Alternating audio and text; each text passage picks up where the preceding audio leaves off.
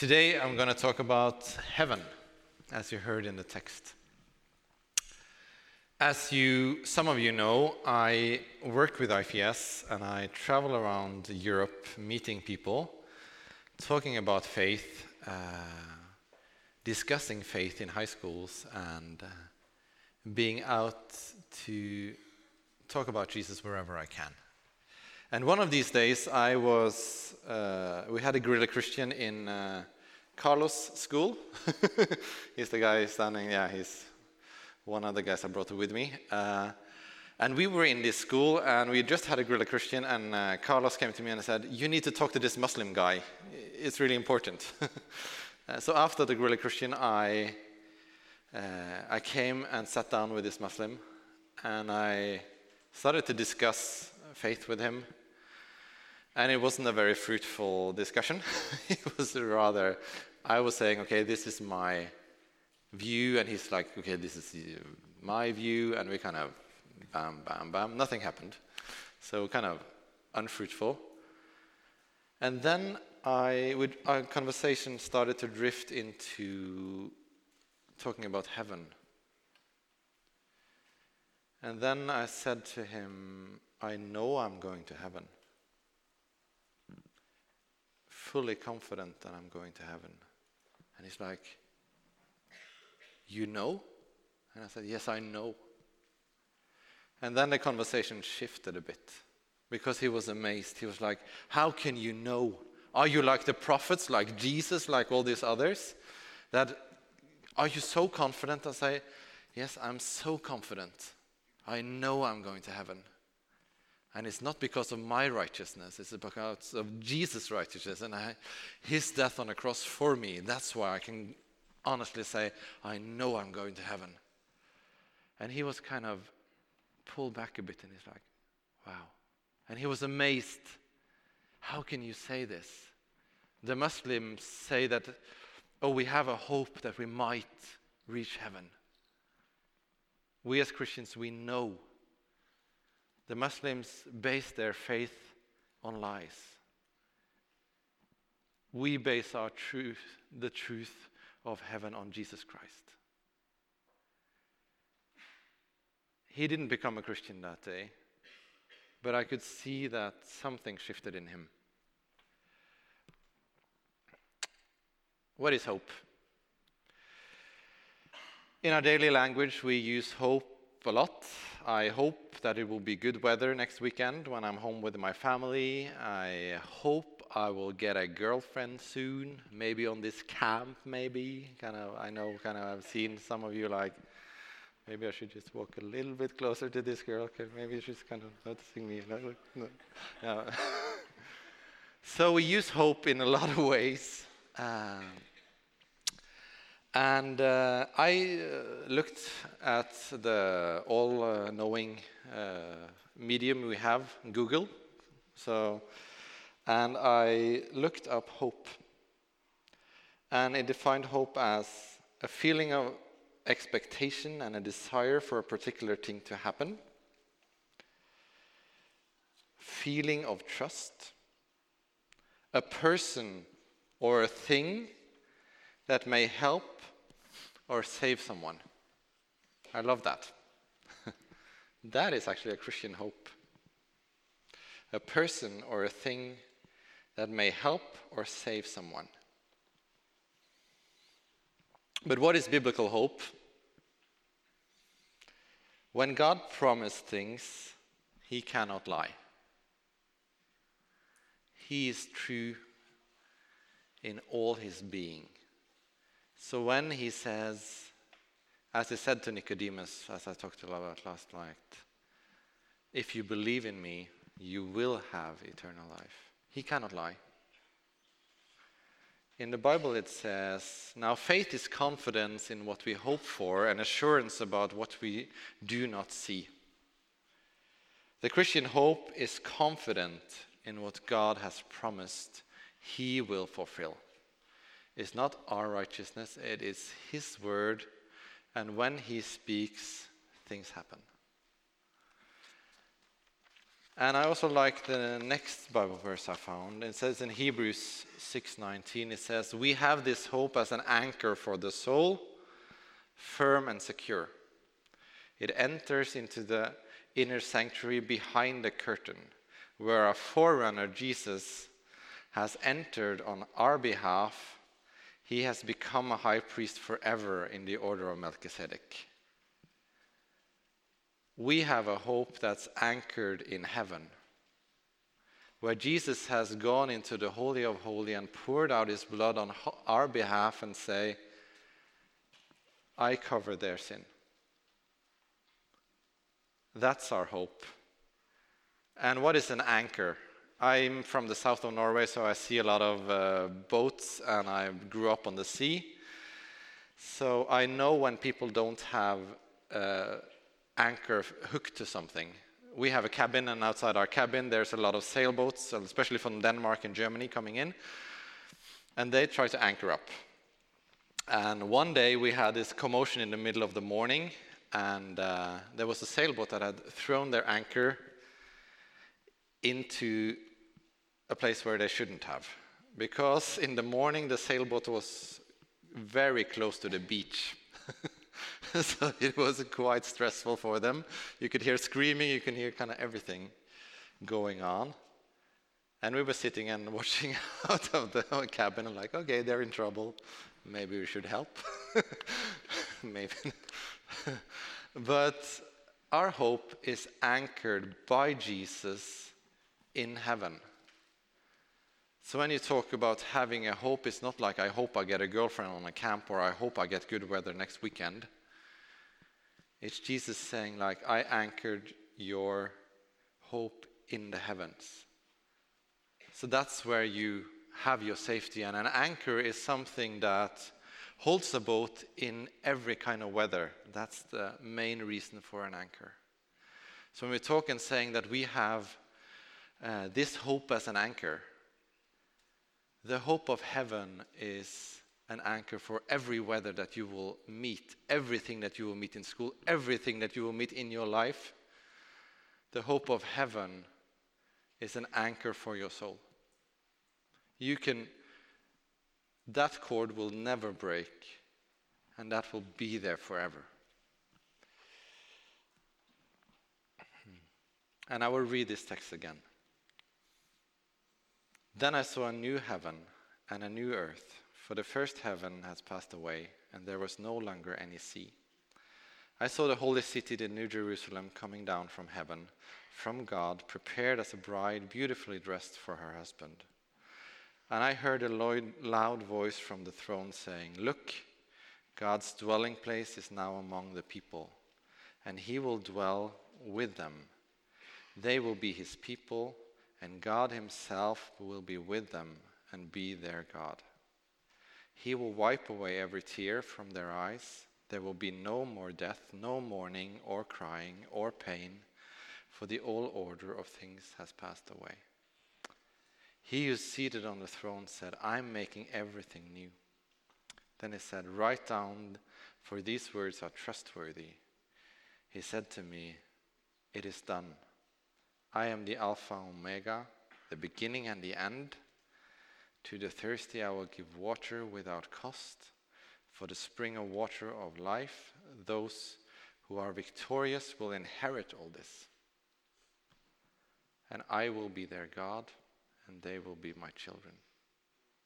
That is our hope.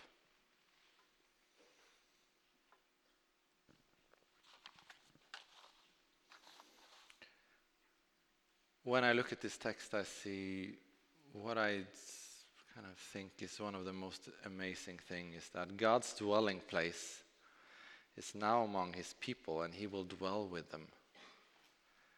There will no longer be an unseen hope as we do now. In 1 Corinthians 13:12 it says, "For now we see only a reflection in a mirror." Uh, in the Corinthian mirrors, it was you could almost just see shapes. So kind of it's not like our nice mirrors today that you kind of see almost a complete uh, replica, and you see all your pimples and everything. but uh, Corinthian mirror was like um, you, you saw shapes, And that is what we see today. We don't see everything clearly. But uh, then we shall say, see face to face. Now I know in part, then I shall know fully, even as I'm fully known. I shall know God fully. I don't know if you thought about that small phrase. I will know the depths of God. I will know all the goodness of God. I will experience all the love of God. And I will experience a God who sees everything in me, all the depths in me, all the fascinating things that He had created. And He would say, Kjetil, I love that about you. And he, I will say, oh. And I'm thinking, when I'm thinking this text, I'm thinking the Garden of Eden, I'm thinking Adam walking together with God, and just in the cool of the evening, it says. So I'm dreaming of walking with God in heaven and just talking and, and experiencing Him and, and experiencing Him seeing me for who I am. That is hope. And he will wipe away every tear from our eyes. No more death, no mourning, no crying, no pain, for the old order of things has passed away all the pain in your life, all the pain in your family's life, all the pain in the world, He will take away. And He will wipe away every tear. So there will be no more tears. He will wipe them all away. That is an amazing hope. And it says, He will give us water without cost, the spring of water. He will fully satisfy our souls. Now I try to satisfy my soul with a lot of things Facebook, Instagram, uh, newspapers, other people, relationships. When I come to heaven, I will be fully satisfied by Him. I would need nothing else because He will fully satisfy my soul. So there will be no longing for things that are uh, unhealthy to me. I will long for His living water.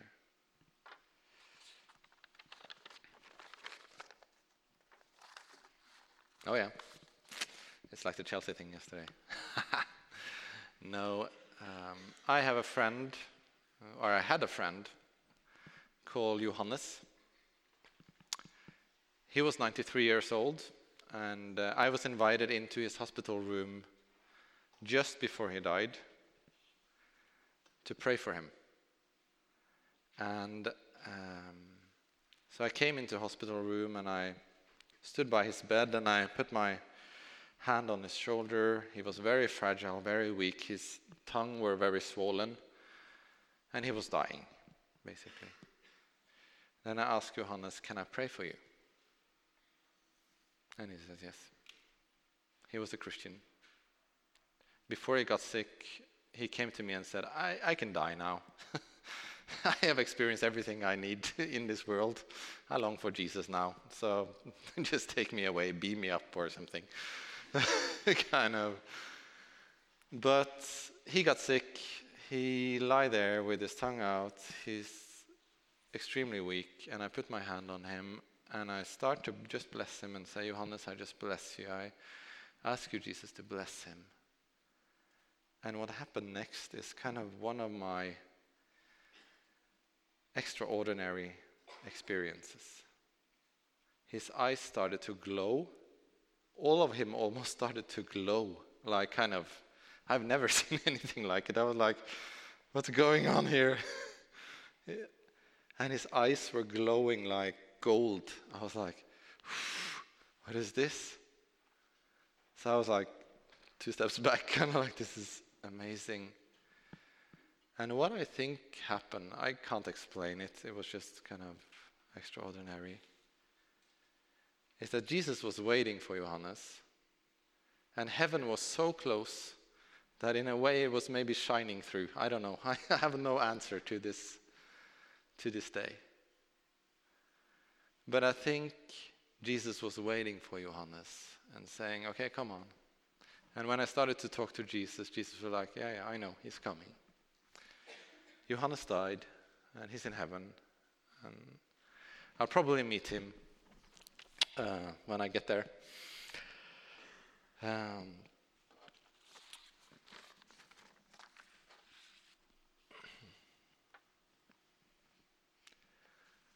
uh, I like a quote from C.S. Lewis. Um, uh, he says that uh, if you study um, history, you'll find that those Christians who did most for the world was the ones that were focusing on the coming world or thought most of the next. Many people argue with the Christians and say, okay, you're only focused on heaven, so you don't do anything on earth. C.S. Lewis said, if people have seen heaven, if people have seen who Jesus is, if they have seen a fraction of it, it changes them. One of my favorite people in this world is Corrie ten Boom. If you haven't heard about it, you should check her out. She looks very uh, cozy, this old lady. She uh, was living under the Second World War and she was uh, thrown in a concentration camp uh, for hiding Jews. And uh, she, through a lot of miracles, she got to smuggle a Bible into the, into the camp through angels and all these things. You should read about it. It's just really, really good, good, good reading. And uh, and in that camp where she was in her barracks, all the other barracks said, "Oh, that barrack, this strange place where people hope." So in the middle of death, in the middle of everything, there was hope. She led a lot of people to the Lord. And a week before she was supposed to be uh, killed, she was released miraculously. And God called her back to Germany after the war to talk about grace to the people that have killed all her family, who had tormented her, to speak about the grace of Christ. That is Christians focused on heaven. When I know my destiny, my inheritance, and the victory Jesus won for me, it changes my perspective on things. Corrie ten Boom said uh, she didn't want to go back to Germany. She hated the Germans. But when she realized what Jesus has done for her and the love that he had poured into uh, her heart, she couldn't do anything else. So she went back to Germany to preach the gospel. She even met her jailer that uh, was responsible for killing her sister and forgave him. That is amazing. I don't know if I would have managed. But it has to do with having the right perspective. And when we focus on God, He helps us see clearly. And He helps us focus on what He focuses on, which is people. Wherever Jesus took his disciples, he led them to people, and then he led the people to the Father. So, people anchored with hope go to people and lead the people to the Father. In the Bible, it says, Since you then have been raised with Christ, set your heart on the things above, where Christ is seated on the right hand of God. Set your minds on the things above, not on earthly things. For you died, and your life is now hidden with Christ in God. When Christ, who is your life, appears, then you will also appear with him in glory. When you have the mind of Christ, he will lead you out to people. In the Bible text, we read that there's two exits to this world one with God and one without God. And knowing God and focusing on heaven will lead us out to the people who will perish and will not have eternal life with God if they are not connected to Jesus. So, heavenly minded people will always turn their eyes on Jesus, and Jesus will lead them to people, and we can lead the people to the Father through Jesus. That's how heavenly people are set. And in this world, we will have trouble. God has promised us trouble. but He said that I have told you these things, so in me you may have peace. In this world you will have trouble, but take heart, I have overcome the world.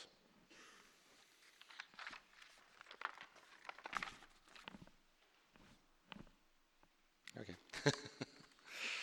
Technical things. Um, when we know what we have in store for us, we can endure pain, we can endure suffering. When I see the suffering church in, in the world, I see that they endure pain because they have a clear focus on who Jesus is.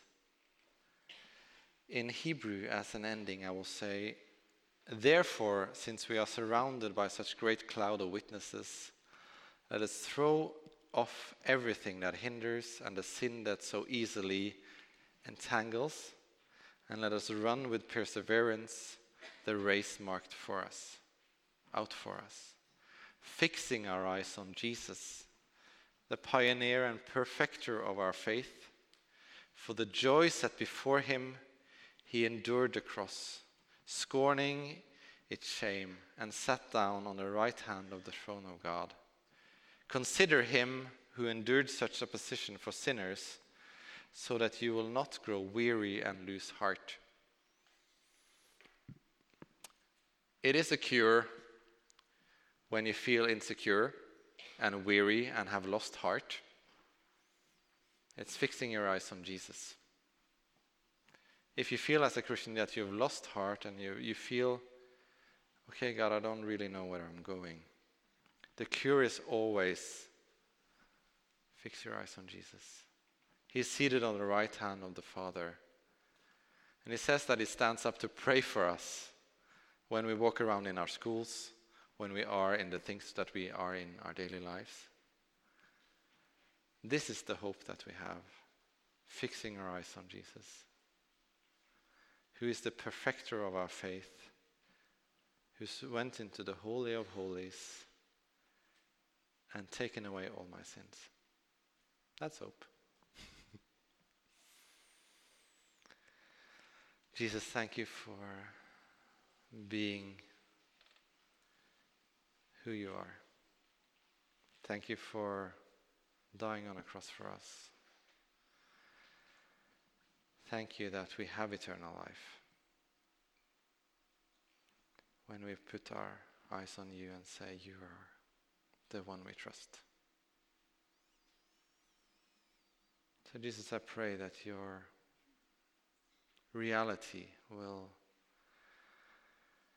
will affect our minds, our hearts, our bodies, everything about us, so that we can be Christians who go to what you're interested in, people who you love. Amen.